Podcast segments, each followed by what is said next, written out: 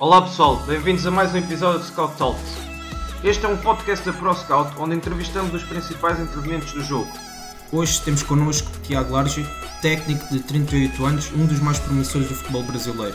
Teve passagens como analista de desempenho da seleção brasileira e também como técnico do Atlético Mineiro, onde fez uma excelente temporada em 2018. Olá Tiago, muito bem-vindo ao Scout Talks. É um gosto enorme termos connosco aqui um treinador brasileiro tão promissor como o Tiago e depois de uma excelente temporada que fez no Atlético Mineiro em 2018. Uh, eh, bem-vindo e esperamos que possamos ter aqui uma conversa muito rica uh, em termos de conhecimento e de conteúdos.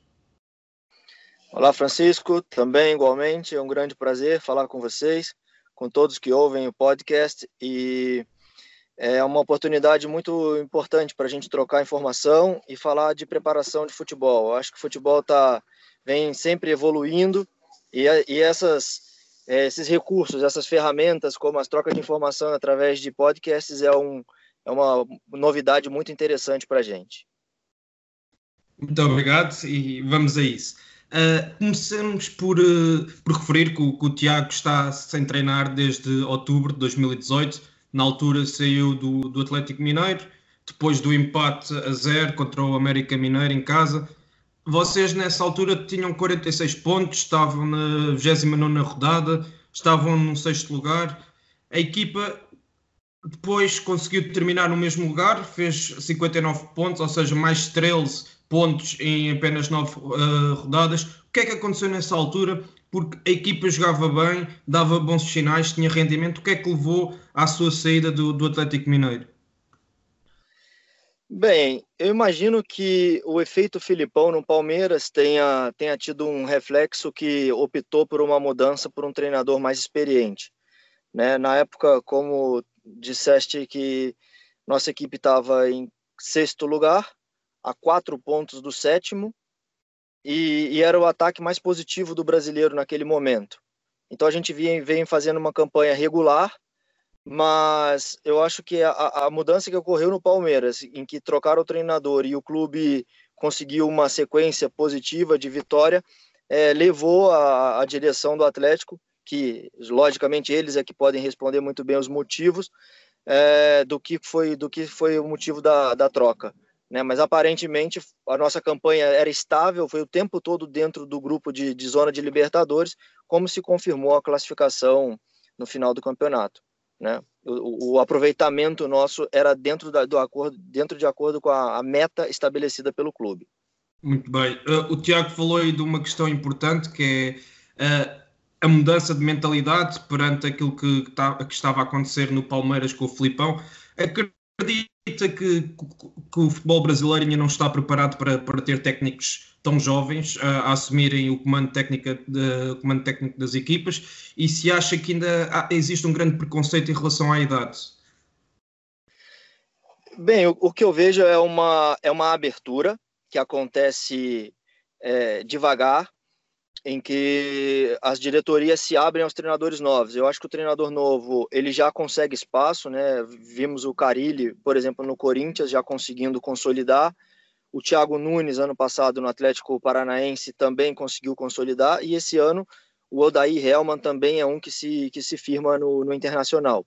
Eu acho que são três treinadores novos que já tiveram a sequência do trabalho e consequentemente conseguiram mostrar os resultados né? Mas certamente a diretoria elas precisam ter um conhecimento maior de avaliação do que são os métodos, do que são os padrões de jogo, para ter uma avaliação melhor do que o, que o treinador propõe e se ele de fato consegue transferir isso para o resultado dentro do campo.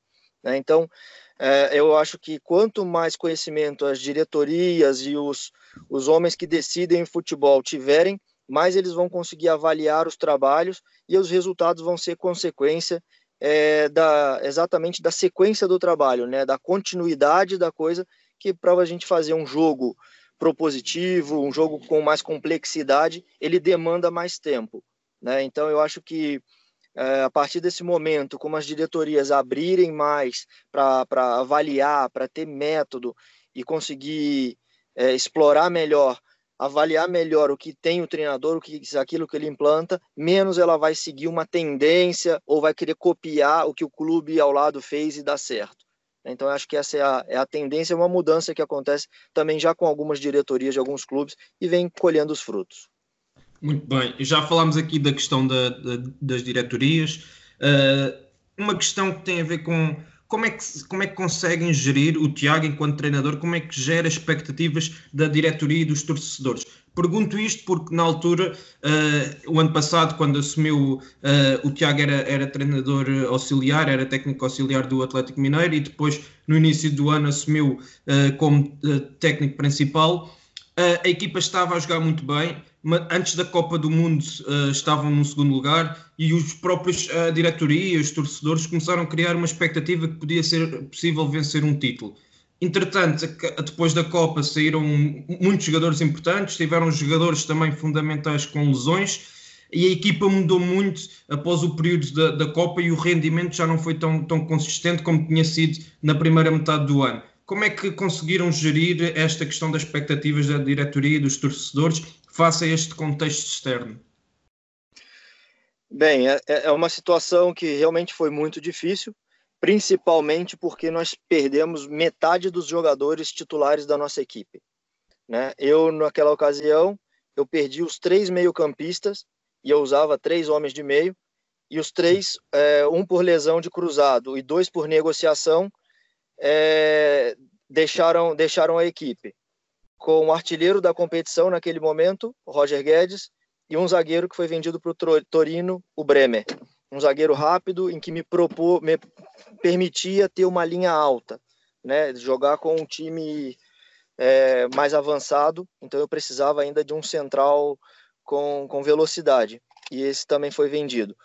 É, e gerir essa expectativa, então, foi muito difícil, porque a partir do momento que você troca cinco jogadores da sua equipe, é, fica difícil de manter o padrão de desempenho que a gente vinha obtendo.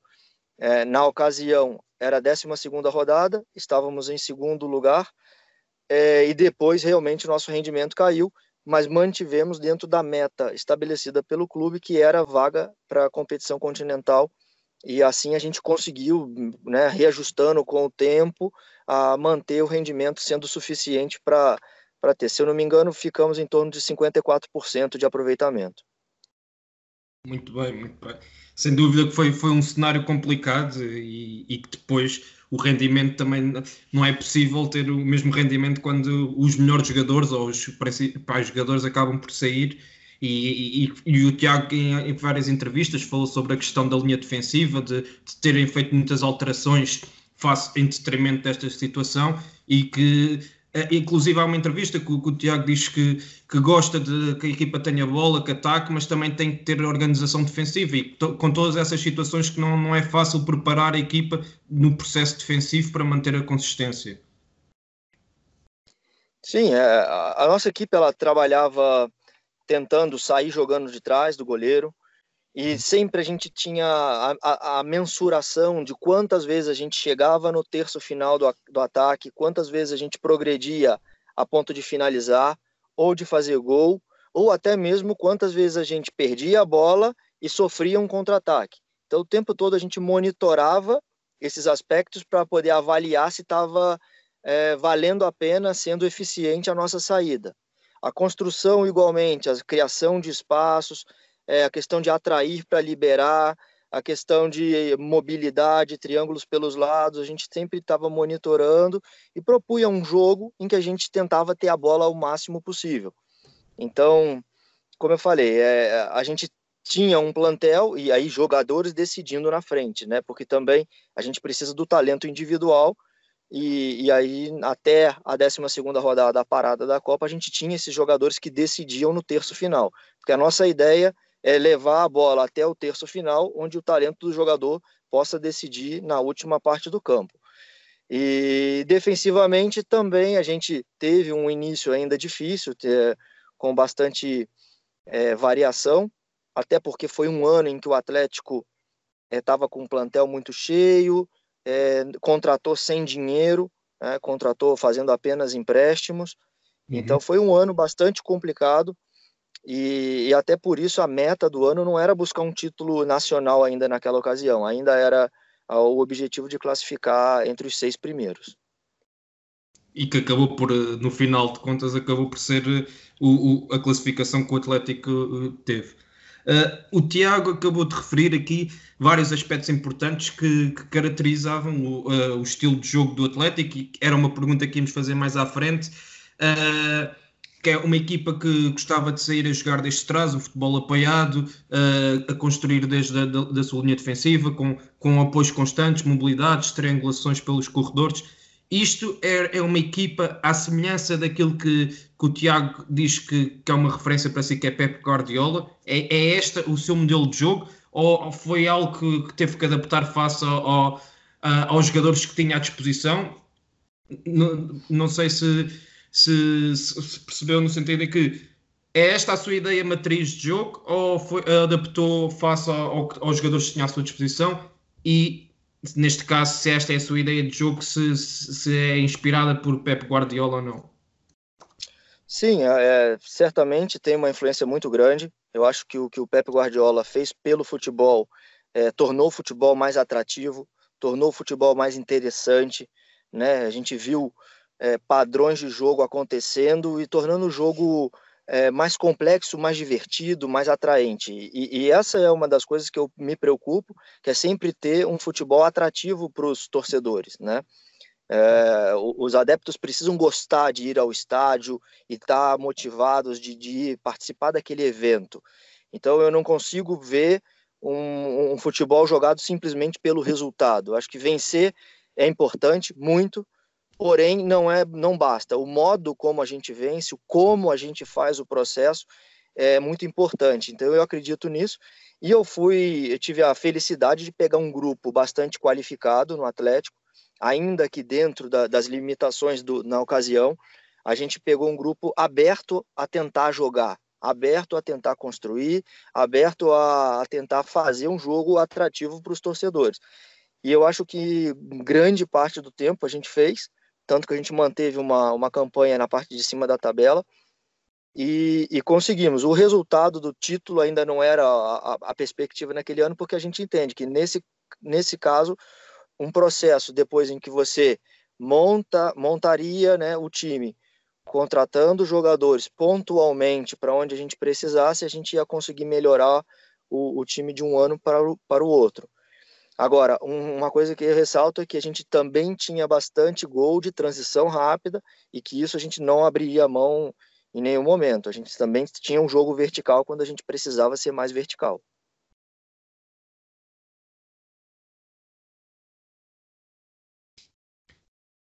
a atividade dos jogadores uh, adotarem este sistema, este modelo e esta ideia de jogo.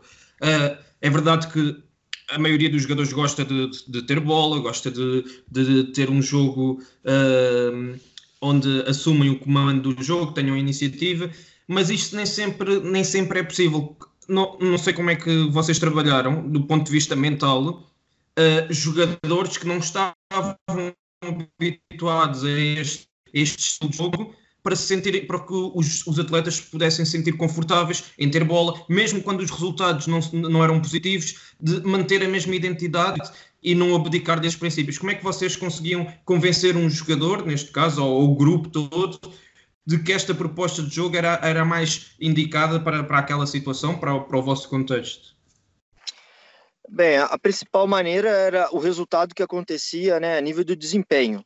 Né? Quando a gente conseguia mostrar que a gente criava mais chances de gol fazendo dessa forma, que a gente tinha é, é, uma, um aumento da, da produção, né? Com a, com a, bola no pé a gente conseguia fazer as viradas, as trocas de corredores e, e o quanto que isso era benéfico para o time, que a gente evitava correr atrás da bola, correr para trás, né?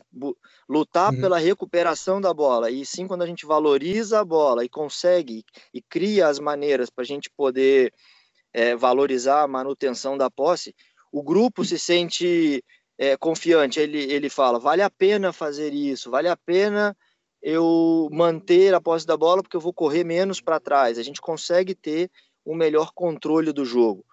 Então, eu acho que o principal é a coerência né? E aí os métodos de trabalho é que facilitam a coisa acontecer. Né? A gente precisa de ter sempre treinamentos que tenham é, efetividade dentro do campo, que eles sejam traduzidos em performance. E isso é que a gente trabalha e consegue convencer os jogadores de que a melhor maneira é continuar é, trabalhando dentro daquela forma, porque a gente consegue visualizar que o progresso está acontecendo. Então, sempre ter também as medidas né, é, de avaliação do desempenho, tanto a nível coletivo quanto a nível individual, é muito importante para você ter a convicção de que aquilo ali está sendo proveitoso.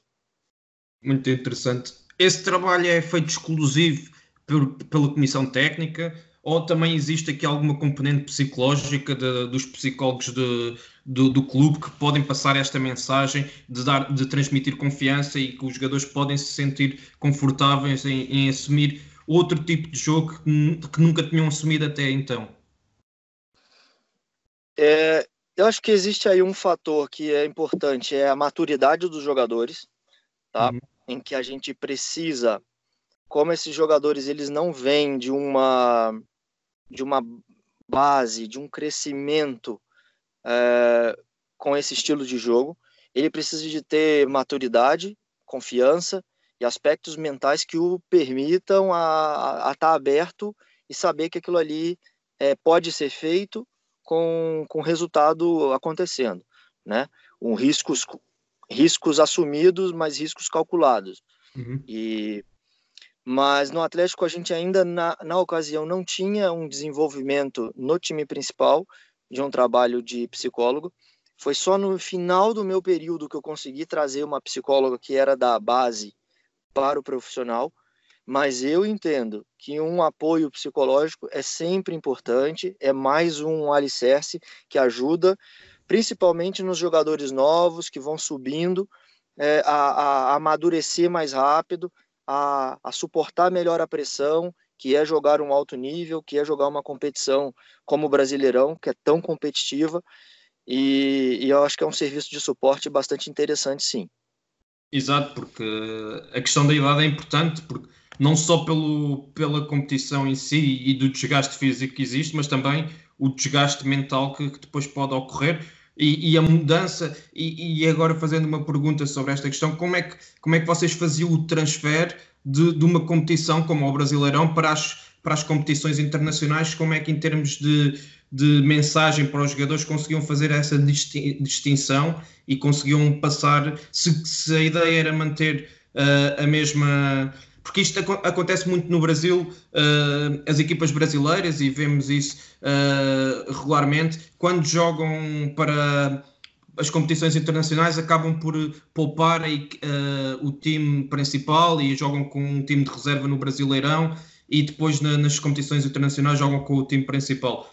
Isso acontecia com vocês e como é que conseguiam passar a mensagem de que tanto o campeonato como as competições internacionais eram importantes para conseguirem ter bons resultados e ter o grupo todo integrado na, naquilo que eram os objetivos da época? Sim. Bem, é uma pergunta bastante interessante. É, a, a, gente, na forma, no início do ano, o que aconteceu que no ano anterior, de 2017, é, a equipe não tinha classificado para a Libertadores. Isso aqui no Brasil é, provoca uma série de de, de contratempos ou de dificuldades. Porque a equipe que não se classifica para a Libertadores, ela tem que jogar as primeiras fases da Copa do Brasil. Uhum. Então ela joga em lugares muito longes e o Brasil é um país de uma dimensão enorme, como todos sabemos. É, um outro aspecto é que ela, a equipe que não joga Libertadores, ela na, nesse caso da Copa do Brasil, ela já entra nas oitavas de final. Então ela precisa de apenas oito jogos para ser campeão. Tá? É, ela também classifica, no caso o Atlético na, no ano de 2017 tinha classificado para a Sul-Americana uhum. e que também é uma competição de onde as viagens eh, são muito desgastantes. Então a gente pegou uma temporada, né, no, no caso a temporada que eu assumi como treinador, é, ainda que interino, é, foi uma temporada de logística muito difícil, onde a gente não podia é, abrir mão, porque se não classificar numa Copa do Brasil, nem chegar nas oitavas, é, seria um, uma, uma derrota grande para o clube. Então a gente tentou usar é, um, um método global o tempo todo nos treinamentos em que a gente preparava os nossos 22 jogadores o tempo todo para jogar. E nesse, nesse método a gente tentava dar o mesmo padrão para o time que jogava a competição é, estadual, ou Copa do Brasil, ou Sul-Americana. E a gente tentou rodar o, o, o, o time, o grupo, mas mantendo um mesmo padrão de jogo. E isso foi muito satisfatório de fazer, de ver que os jogadores eles se empenhavam e que o resultado acontecia. Então, como eu estou dizendo, a, a, logística aqui foi muito difícil no primeiro semestre. Só a gente que, que viveu, a gente foi jogar em lugares muito longes, em, em jogos de domingo, quarta, domingo, quarta, e a gente conseguiu rodar o nosso grupo mantendo um padrão de jogo. Isso foi bastante satisfatório. O grupo foi respondeu muito bem e eu acho que isso aí também ajudou a gente a atingir os, os objetivos que tinha para a temporada. Então foi foi bastante uma dificuldade muito grande, mas que a gente conseguiu se sair bem. Muito bem, e, e foi uma resposta muito interessante e, e que demonstra a forma como trabalharam uh, internamente. Uh, voltando aqui à questão do, do Tiago, uh, sobre neste momento a pausa que, que, está a fazer como treinador, não treina há, há, um ano. O que é que tem feito neste tempo para se tem, se tem adquirido novos conhecimentos, se tem, se tem procurado uh, analisar uh, jogos e campeonatos para tirar algumas notas para um possível desafio? Sim, tá, tá sendo bastante interessante. No, no final do ano passado ainda, eu fiz uma visita à Fiorentina e ao Barcelona. E logo que eu já saí do Atlético, eu já dei início à minha preparação para o novo desafio. É, no início do ano, eu me propus a analisar os treinamentos que a gente executou durante toda a temporada pelo Atlético e análise de jogos, em que então eu fui fazer uma releitura daquilo que aconteceu, pegando os pontos positivos e negativos. E em seguida participei de um período aí em Portugal, onde fiquei um mês. É, estive principalmente no Braga com o Abel, Exatamente. Abel Ferreira, Sim. Foi, que foi um período também bastante interessante. É um treinador jovem, é um treinador que ainda é, tem muito para contribuir com o futebol português que, diga-se aqui de passagem, está muito bem é, de treinadores. Portugal hoje tem treinadores de altíssimo nível e a gente vê os resultados acontecendo em níveis internacionais. E acho que a, a, o povo português, o futebol de Portugal, está de parabéns por, por, por essa evolução que houve a nível dos treinadores. E eu acho que o Brasil está caminhando para fazer isso aqui. Né? Uhum. E o que eu venho realmente fazendo agora, também em contato com os meus amigos e profissionais, me manter atualizado, me manter é, estudando, vendo os jogos aqui no Brasil, em loco, ou, é, nos estádios ou, ou, em casa, mas sempre me atualizando é, e me preparando para que na próxima oportunidade eu esteja mais bem preparado e a coisa aconteça é, da forma que a gente pensa, né? A gente sabe que o, o desafio aqui no Brasil é muito grande, os, os times são 10, 10 equipes que entram na Série A com chance de título, em que é muito difícil fazer uma previsão de quem será o campeão. Então a gente tem que se preparar muito e é isso que eu estou fazendo nessa fase. Muito bem. Uh, e durante este tempo chegou a receber algumas sondagens, algumas propostas? E se sim, o que é que, porque é que as coisas não, não acabaram por não, não resultar? Sim, recebi, recebi algumas sondagens e propostas, é, mas conversando com o meu agente, a gente, aquilo que a gente entendeu que seria positivo, a gente não conseguiu, é, não, a coisa não andou, aconteceram algumas situações em que outros treinador, treinadores estavam na frente, e o que a gente entende de forma muito natural, uh, e outras que a gente achou que não era o momento de pegar, porque não valia a pena, seria fora da nossa proposta de jogo, fora daquilo que a gente entende que, que possa fazer bem feito. Então eu acho que assim uma decisão muito consciente em que na vida é preciso que a gente faça escolhas, né? E independente disso, a gente se preparar bem, a gente tem alguns focos e assim que a oportunidade é, surgir, a gente está preparado, é isso que importa. Exatamente. Não, não, não está com pressa, mas está à espera do, do desafio certo para que seja algo que, que motive e que, que vá ao encontro daquilo que procura. É, exatamente. Eu, eu tive agora esse período em Portugal, foi no meio do ano, e eu vi a conquista do Benfica com o Bruno Lage, foi um trabalho espetacular feito por ele, e a gente vê um treinador jovem também e, e mostrando uma grande qualidade no jogo, principalmente, não só vencendo, mas vencendo e mostrando princípios bem definidos, bem claros, uma equipe que joga muito bem. Isso eu acho que é, é muito, muito positivo. Acho que é bom para o futebol, é bom para os torcedores, é, é, todo, todo o meio que vive o futebol é, se aproveita de quando tem uma, uma, um sucesso bem jogado, de equipe que joga bem dentro de campo e consegue resultado. Muito bem. O Tiago falou aqui também da, comparou a questão dos treinadores portugueses e os treinadores brasileiros. O que é que, na sua opinião, porque é que acha que, neste momento há mais treinadores portugueses capacitados para, para ir a treinar nas principais ligas europeias e isso no Brasil não, não se verifica, não há praticamente nenhum uh, brasileiro a treinar na, na Europa, com exceção de um ou outro, uh, mas porquê é que isso não, não está a acontecer? E o Tiago também referiu que, que acreditava que a, a breve prazo uh, a mentalidade ia mudar aí no Brasil. O que é que acha que está, está a ser feito para que esse nível uh, de, de, qualidade dos técnicos brasileiros possa aumentar e que o Brasil também, para além dos jogadores, possa exportar treinadores para a Europa? É, eu acho que o Brasil ele, ele teve um. Já tivemos grandes treinadores, já tivemos grandes trabalhos feitos também a nível internacional, mas é, eu acho que aqui a gente ficou para trás a nível de estudo, né? O curso, a formação da CBF, ela, ela demorou um pouco a acontecer, mas nos últimos cinco anos a gente já viu uma evolução bem grande do curso de treinadores aqui. É, a Comembol, porque tem um papel muito importante, assim como a UEFA fez, ela precisa estar tá por trás para ajudar na formação do treinador, ajudar na formação de todos os níveis, né? Para nível técnico, físico, psicológico, metodológico e tudo aquilo que envolve a dimensão do treinador. É muito importante a, é, que essa formação ela seja bem organizada, com princípios claros de, de, desenvolvimento, e a partir daí a troca de informações que isso estimula a acontecer entre os profissionais. Eu vejo que na Europa isso aconteceu, já, já acontece há muito mais tempo, e isso possibilitou aí o treinador europeu desenvolver grandes trabalhos e obter um crescimento é, conceitual é, bem grande, né?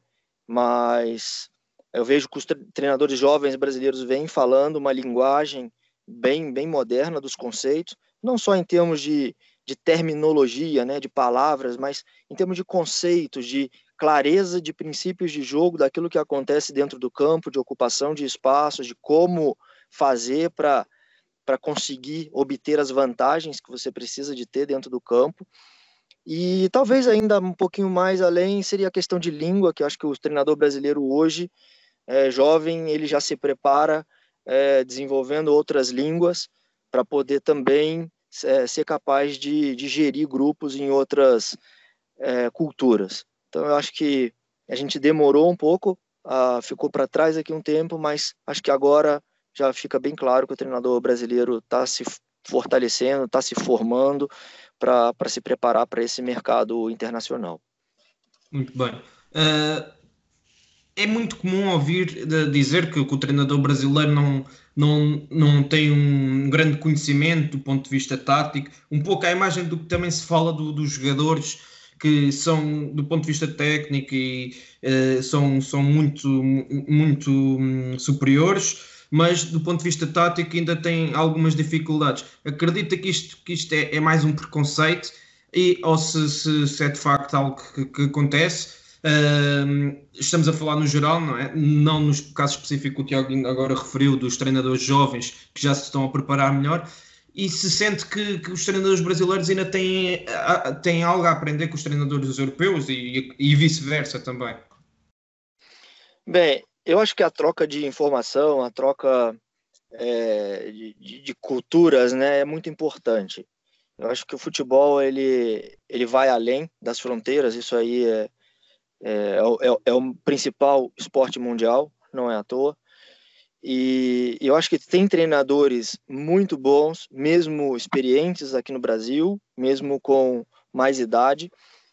É, porém, talvez em termos de conceito, de, de linguagem, isso não fique tão claro. Né? Ele não, não usa os, os termos mais modernos, o que às vezes gera um preconceito. Né? Só que a gente também não pode generalizar isso, porque eu acho que muitas vezes os, os termos dizem a mesma coisa. Então, eu vejo também com naturalidade, né? Eu procuro, se a gente aqui no Brasil que fala ponta, extremo, externo, jogador de beirada, enfim, não, não importa. Acho que a, a, clareza da informação, o principal é sempre a gente ter uma capacidade de liderança e de gestão do grupo, em que os jogadores comandados compreendam aquilo que a gente quer, né? eu acho que o Brasil ainda, ainda vai mostrar ainda que, que forma bons treinadores, que tem é, qualidade nos seus profissionais e tem tudo para mostrar isso ao longo do tempo. Muito bem.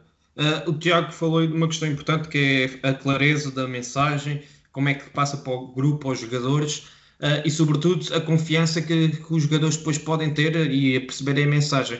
Uh, isto para alguém que, que, é um treinador muito jovem, como é o caso do Tiago, uh, começou na época passada, acredita que isso, que a, como é que é feita a relação com os jogadores, se os jogadores olham com alguma desconfiança por ser alguém novo e em alguns casos ainda mais novo do que alguns jogadores, como é que, como é que ultrapassa essa, essa diferença, essa barreira em termos de confiança devido à idade numa altura em que, como falámos, os treinadores jovens trazem outra, outros conceitos, outra, outra, outro conhecimento e procuram, através do treino, inovar nesse sentido.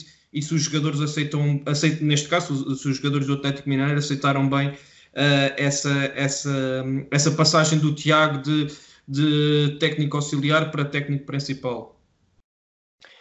É, eu acho que os jogadores aceitaram muito bem é, principalmente em termos de, de, de, de, adesão à proposta de jogo. Né? Isso ficou muito claro, porque a gente conseguia desempenhar aquilo que a gente pretendia e conseguia os resultados é, que a gente pretendia.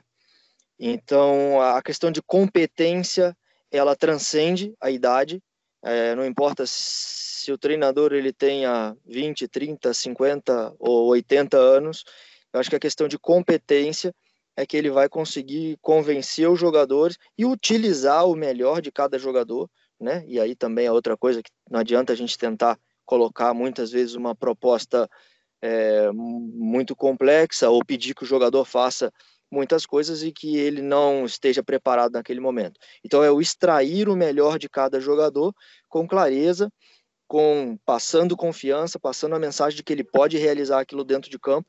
Isso daí transcende idade e quando o resultado, o desempenho acontece dentro do campo, a confiança do jogador com o treinador, com o líder dele, ela vai só aumentando, porque ele vê que aquilo ali dá resultado. Né? Então, é, no meu caso, a gente chegou em 49 jogos e conseguiu é, o resultado de, de, permanecer, porque aqui no Brasil é tão difícil também permanecer no cargo tanto tempo, e 49 uhum. jogos foi uma, uma marca em que me deixou como terceiro treinador com mais atuações na década pelo Atlético Mineiro. Muito bem. Uh, há pouco falávamos de, de Filipão, de, da questão do, do Palmeiras, uh, depois do resultado que, que do, do, excelente, da excelente campanha que, que fizeram o ano passado, uh, onde foram campeões do, do Brasil. Uh, este ano o Filipão acabou de ser, de ser despedido do, do Palmeiras. Acredita que depois do, do mau resultado que, contra o Flamengo de, de Jorge Jesus e da sequência que, que não tinham vindo a, a ter de um rendimento tão positivo, uh, acredita que no, no Brasil ainda há, há, pouca paciência com os treinadores, são os primeiros a, a cair por parte das diretivas quando, quando o momento não é, não é o melhor uh, e quando a pressão dos torcedores é grande. E se acha que, que, no Brasil ainda há uma mentalidade muito resultadista, ou seja, quando os resultados estão, estão mal, não se olha ao processo e a tudo daquilo que foi feito de positivo, e o treinador é sempre o primeiro a, a ser sacrificado e acabar por ser despedido? É, bem, é uma excelente pergunta. Eu acho que fica bem, bem claro. Né? Acho que no Brasil, tanto no meu caso, ano passado, quando eu estava dentro da meta do clube, que era vaga entre os seis, e eu estava, e mesmo assim me demitiram. E o Scolari, que foi campeão ano passado, e agora em sete oito resultados aí em que a equipe não, não ganha, não, não joga bem, também foi demitido. Então a gente vê que a gente sabe que o Brasil é assim e como eu respondi na segunda ou terceira pergunta, é, eu acho que a, a, diretoria ela tem que ter uma maior clareza daquilo que ela quer, daquilo que tem o grupo dela capaz de entregar, né? E aí eu falo pelo meu Atlético, que a gente tinha um grupo que foi montado com muita dificuldade, até mesmo diferente da questão do, do Filipão no Palmeiras, em que um, um clube com um momento financeiro muito melhor, mas o Atlético ano passado estava num momento muito difícil. É, então a gente tem que ter uma aproximação maior da realidade do clube no momento, porque dos, dos 20 clubes que entram, só um que vai ser campeão. Então a gente tem que trabalhar em função de metas e essas metas têm que ser reais para o clube. E junto disso é a avaliação do modelo de jogo se aquilo que o treinador pretende é, construir para a equipa, ele consegue implantar. Então, acho que a, a, formação, uma, uma, melhor qualificação das diretorias vai ajudar a, a ter mais longevidade nos trabalhos e, consequentemente, chegar nos resultados é, que, se, que se, se espera de uma equipe para determinada temporada. Muito bem. Uh, relativamente, já falámos aqui também da, da questão dos rótulos, do, dos preconceitos que existem em torno do treinador e do jogador brasileiro. Uh, uma coisa que existe muito é que quando o jogador brasileiro uh, salta do Brasil para a Europa, existe um processo grande de adaptação em termos de conhecimento tático. O jogador brasileiro tem que, tem que se adaptar do, do ponto de vista uh, tático à, àquilo que são as realidades e os campeonatos de, europeus. Uh, qual é, é a sua opinião sobre essa questão? E se acredita que uh, esta falta de, de, conhecimento ou de, de capacidade tática tem a ver com, com, a forma como é trabalhada a formação no, no Brasil? Ou seja, o jogador brasileiro, uh, durante a sua formação enquanto jogador, não, não tem, não recebe conhecimentos suficientes para chegar à Europa e fixar-se em clubes grandes e mostrar que, que já está adaptado a grandes, a grandes exigências táticas, ou se é o próprio jogador brasileiro que tem dificuldades e é pouco interessado uh, a receber este tipo de informação do ponto de vista tático e porque, conhecemos que o futebol brasileiro é um futebol de, de ataque, é um futebol que, que, os jogadores gostam de ter bola e atacar, mas depois defender uh, nem todas as equipas, nem todos os jogadores estão habituados a isso e acaba por ser um, um jogo muito muito natural daquilo que, que, acontece, um futebol de rua onde a, o objetivo é, é marcar e atacar. É, sim, por um ponto isso daí é, é, verdade, mas eu vejo uma formação do treinador brasileiro bem melhor, como eu falei aí nos últimos 5, 10 anos até, é, na formação, na base, ela vem formando melhores jogadores, colocando melhores princípios e treinando esses fundamentos melhor. Tá? Então é uma coisa que eu entendo que existe um histórico uh, disso, porém eu vejo o jogador brasileiro ele sendo cada vez mais bem preparado para jogar no futebol de alto nível. E quanto à capacidade dele, é inquestionável, isso eu não tenho dúvida, o jogador é extremamente capaz, o jogador brasileiro, ele tem muita capacidade, ele tem a inteligência de jogo, né? Você precisa, muitas vezes, a gente precisa de dar método, de ter um método de trabalho em que desenvolva as qualidades, as competências dele. Mas isso é questão muito mais nossa, de, de como treinadores, de formar do que a capacidade do jogador, porque ele é, fisicamente ele é bem desenvolvido, ele tem capacidade de jogar, mesmo jogadores de, de defesa, né? Os laterais, então, nem se falam, que o Brasil sempre fez é, excelentes laterais, e mas temos bons centrais também e bons é, volantes, os médios. Eu acho que o Brasil ele ele está ele tá evoluindo bem nessa parte e é uma, uma tendência assim de cada vez menos a gente ter qualquer problema a nível de formação, porque a, a capacidade do jogador brasileiro é muito grande. A, a facilidade dele de se adaptar aos cenários, eu vejo como uma forma muito grande. Obviamente, casos pontuais vão acontecer, mas no geral, acho que não, é à toa que o Brasil exporta tantos jogadores aí por muitos e muitos anos e continua exportando como, vem, como continua acontecendo. Muito bem. Uh, o Tiago também já referiu que, que, neste período que não está a treinar tem assistido a muitos jogos, uh, tem analisado muito, muitas competições, uh, certamente que tem acompanhado o Brasileirão este ano. O que é que está a achar da, da prestação do Flamengo e, e desde que Jorge Jesus assumiu o comando técnico? E se acredita que, que o crescimento do Flamengo se deve essencialmente ao, às qualidades e ao conhecimento que, que Jorge Jesus tem e da, daquele, da, da bagagem e, europeia que traz, ou se também tem a ver naturalmente que, com os reforços de, de grande qualidade que o, que o, Flamengo acabou por trazer e que acabaram por uh, aumentar o nível da, da equipa. Eu, eu, vejo o trabalho do Jorge Jesus excelente no Flamengo. Ele conseguiu, em pouco tempo, também introduzir os conceitos dele de jogo e já fica bem claro dentro de campo, onde a gente vê uma equipe com a capacidade de jogar é, com a bola no pé, usando muito o corredor central, trabalhando bem com, com a mobilidade, ele consegue criar superioridades numéricas e superioridades posicionais ali de forma muito clara. E, e, eu vejo que a intensidade também é uma das marcas dele, né? Isso aí está bem evidente. E, por outro lado, o que se soma foi também a capacidade financeira do Flamengo, em que possibilitou grandes contratações e colocar na mão dele jogadores de altíssimo nível. Né? Então, eu acho que a junção das duas coisas tá, tá, tá conseguindo chegar num resultado aí bastante positivo.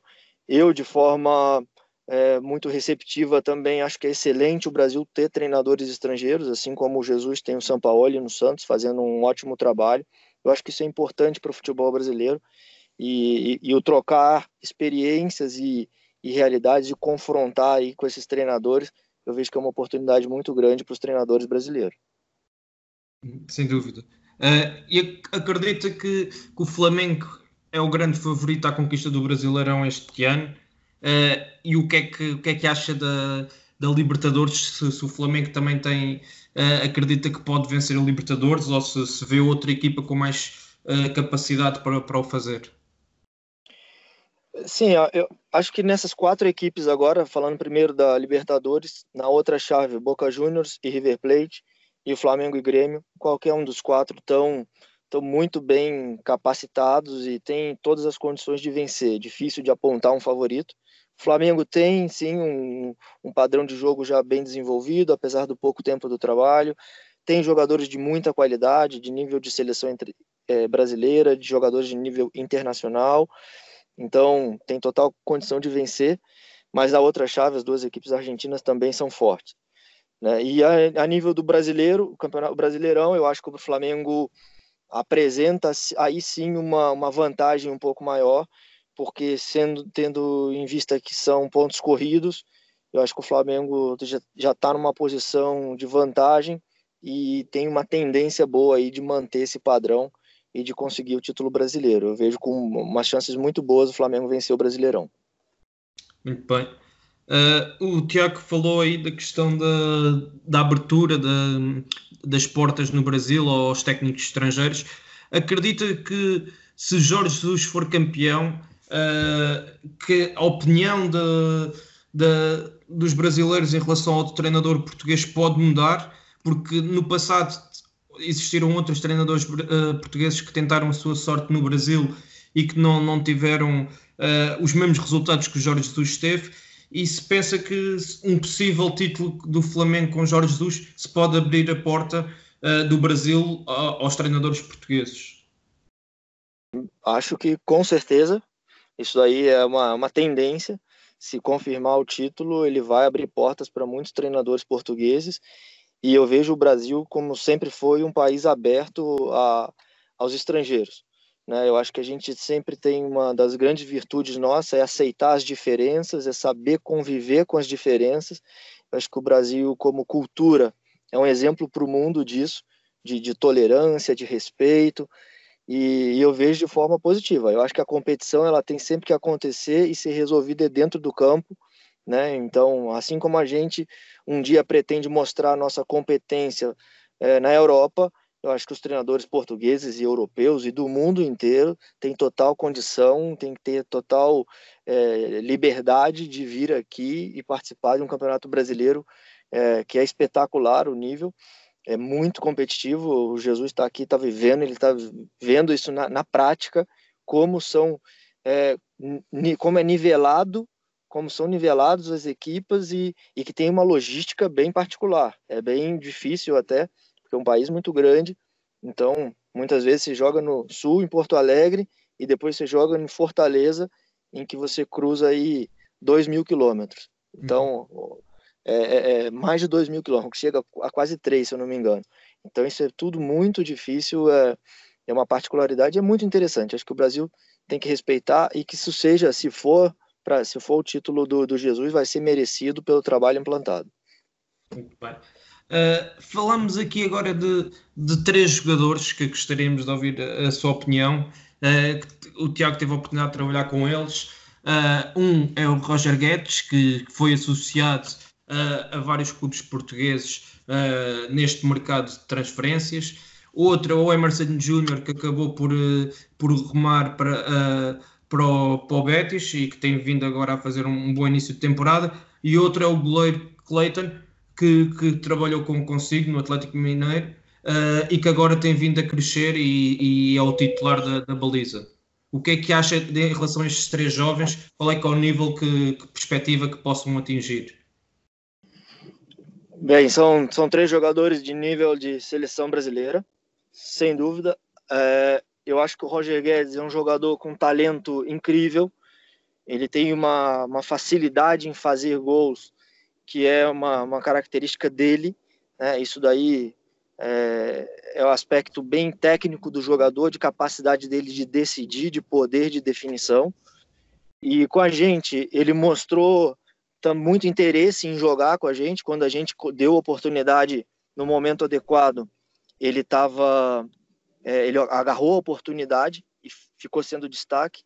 Infelizmente, ele foi vendido ainda no, no início do campeonato, porque apesar de ter sido é, parada da Copa no meio do ano, mas ainda era a 12 rodada somente do brasileiro. E hoje está na China, mas ele tem potencial para jogar em qualquer grande clube europeu. Né? Desde que ele se treine, se, né, esteja a fim de, de, de, enfrentar o nível competitivo. Mas a capacidade, eu não tenho dúvida que ele tem. O Emerson é um jogador para um lateral que é muito jovem e, e apresentou, fez uma Série A em que ele assumiu a posição no Atlético de forma muito é, rápida e, e, chegou também na seleção brasileira é, de base e já, most, já mostra uma, uma, capacidade também muito grande, uma personalidade, é, maturidade para um jogador da idade que é. Tem, é, é alto, tem boa altura e muito boa velocidade para um lateral, o aspecto físico dele é, impressiona.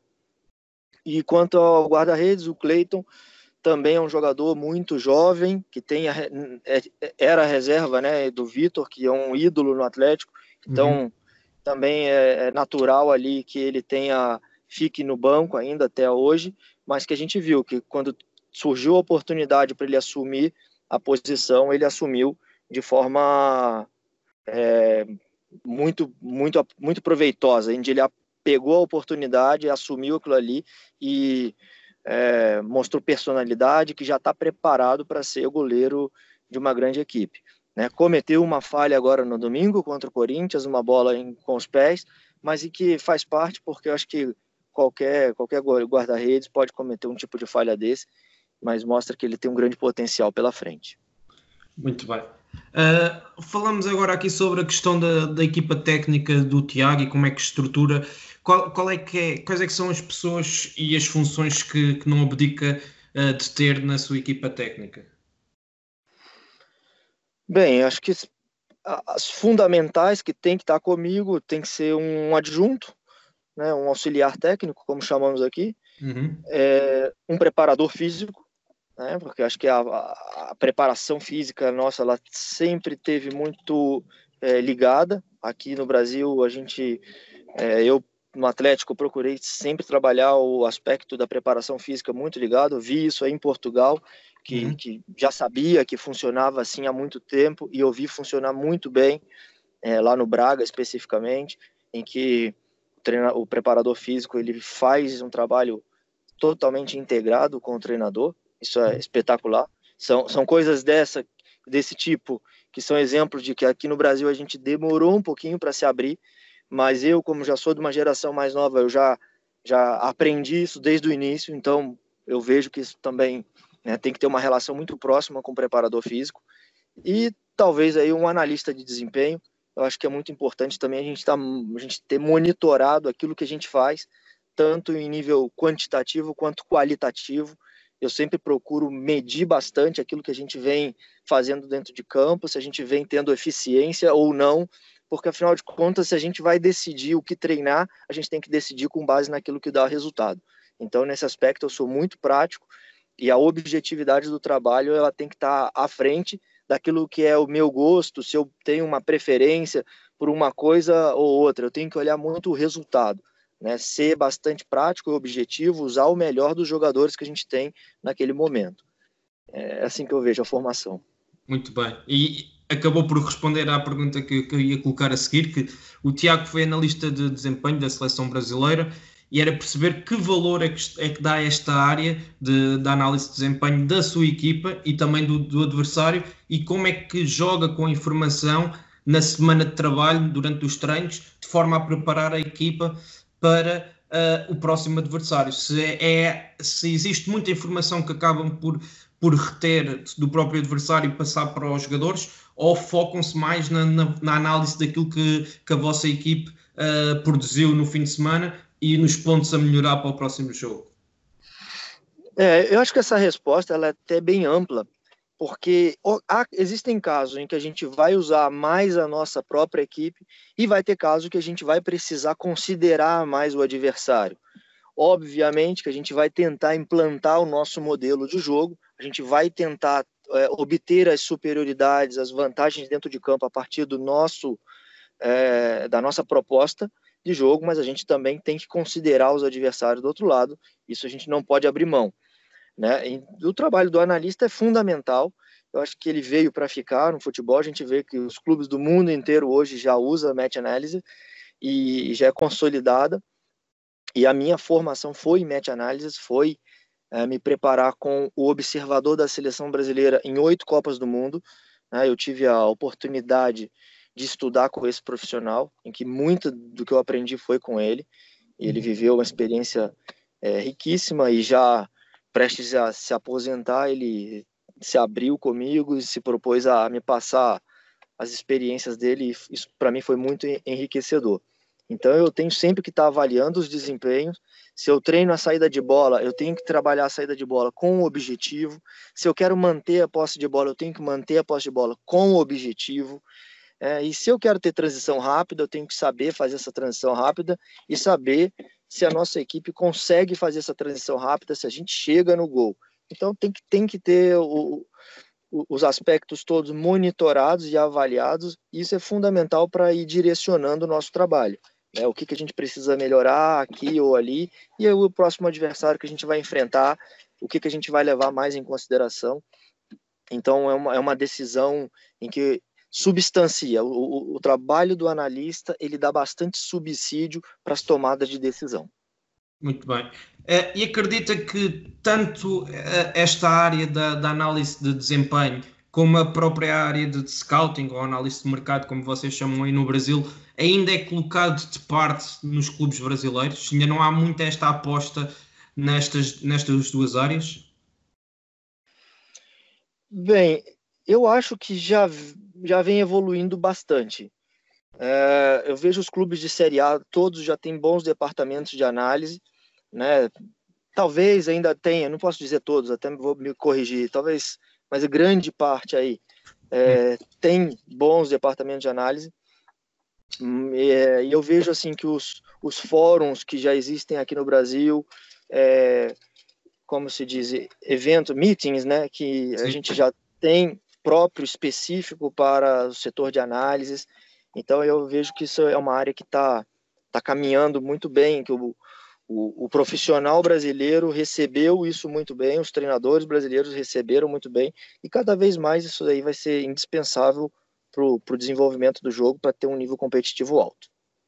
Era, era precisamente aí que eu queria chegar, perceber qual é que é o futuro, que perspectiva nestas duas áreas, da análise de desempenho e a análise de, de mercado. Bem, eu vejo que a evolução da, da análise de desempenho é uma coisa que vai acontecer cada vez mais.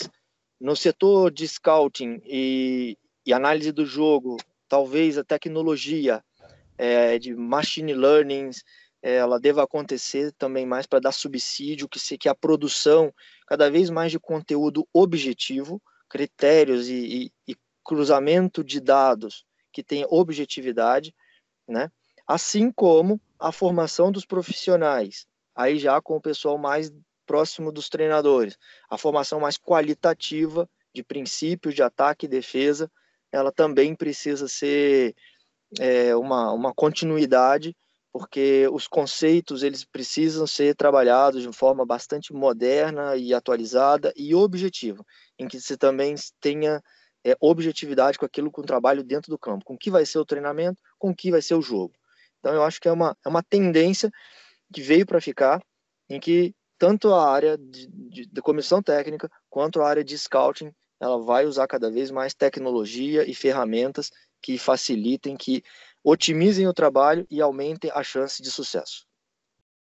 Uma visão muito, muito interessante, eh, a resposta que, que o Tiago deu.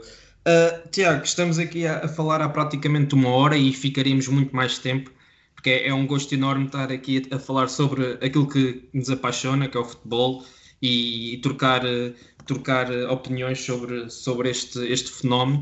Uh, mas, como última pergunta, gostava de lhe perguntar Uh, quais é são as suas expectativas para o futuro, a curto e médio prazo? Se, se espera regressar em breve a, a, fazer aquilo que mais gosta, que é de ser treinador, uh, e se, se, está à espera de um desafio, tanto na Série A como na Série B, se gostaríamos de saber se fecha porta, as portas a, a um desafio na, na Série B também, e se tem como objetivo, um dia mais tarde, abraçar um projeto no estrangeiro como por exemplo em Portugal? Bem, respondendo de trás para frente, com certeza me preparo para isso. Eu, o período que eu tive um mês em Portugal foi muito interessante. Eu vi um desenvolvimento do jogo muito positivo. É, a gente vê os resultados acontecendo e o futebol português está tá sendo muito bem jogado.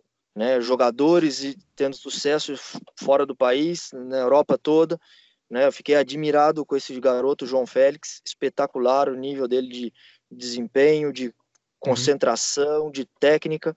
É, mostra que Portugal está tá entre as principais potências do futebol mundial.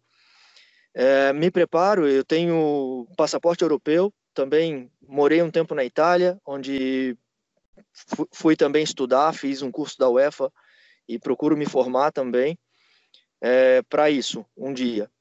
Ah, quanto aqui no Brasil, junto com o meu representante, a gente montou uma linha, um, uma linha de trabalho, uma linha de objetivos, né, o escopo, e a gente está esperando acontecer alguma coisa dentro daquilo que a gente imaginou.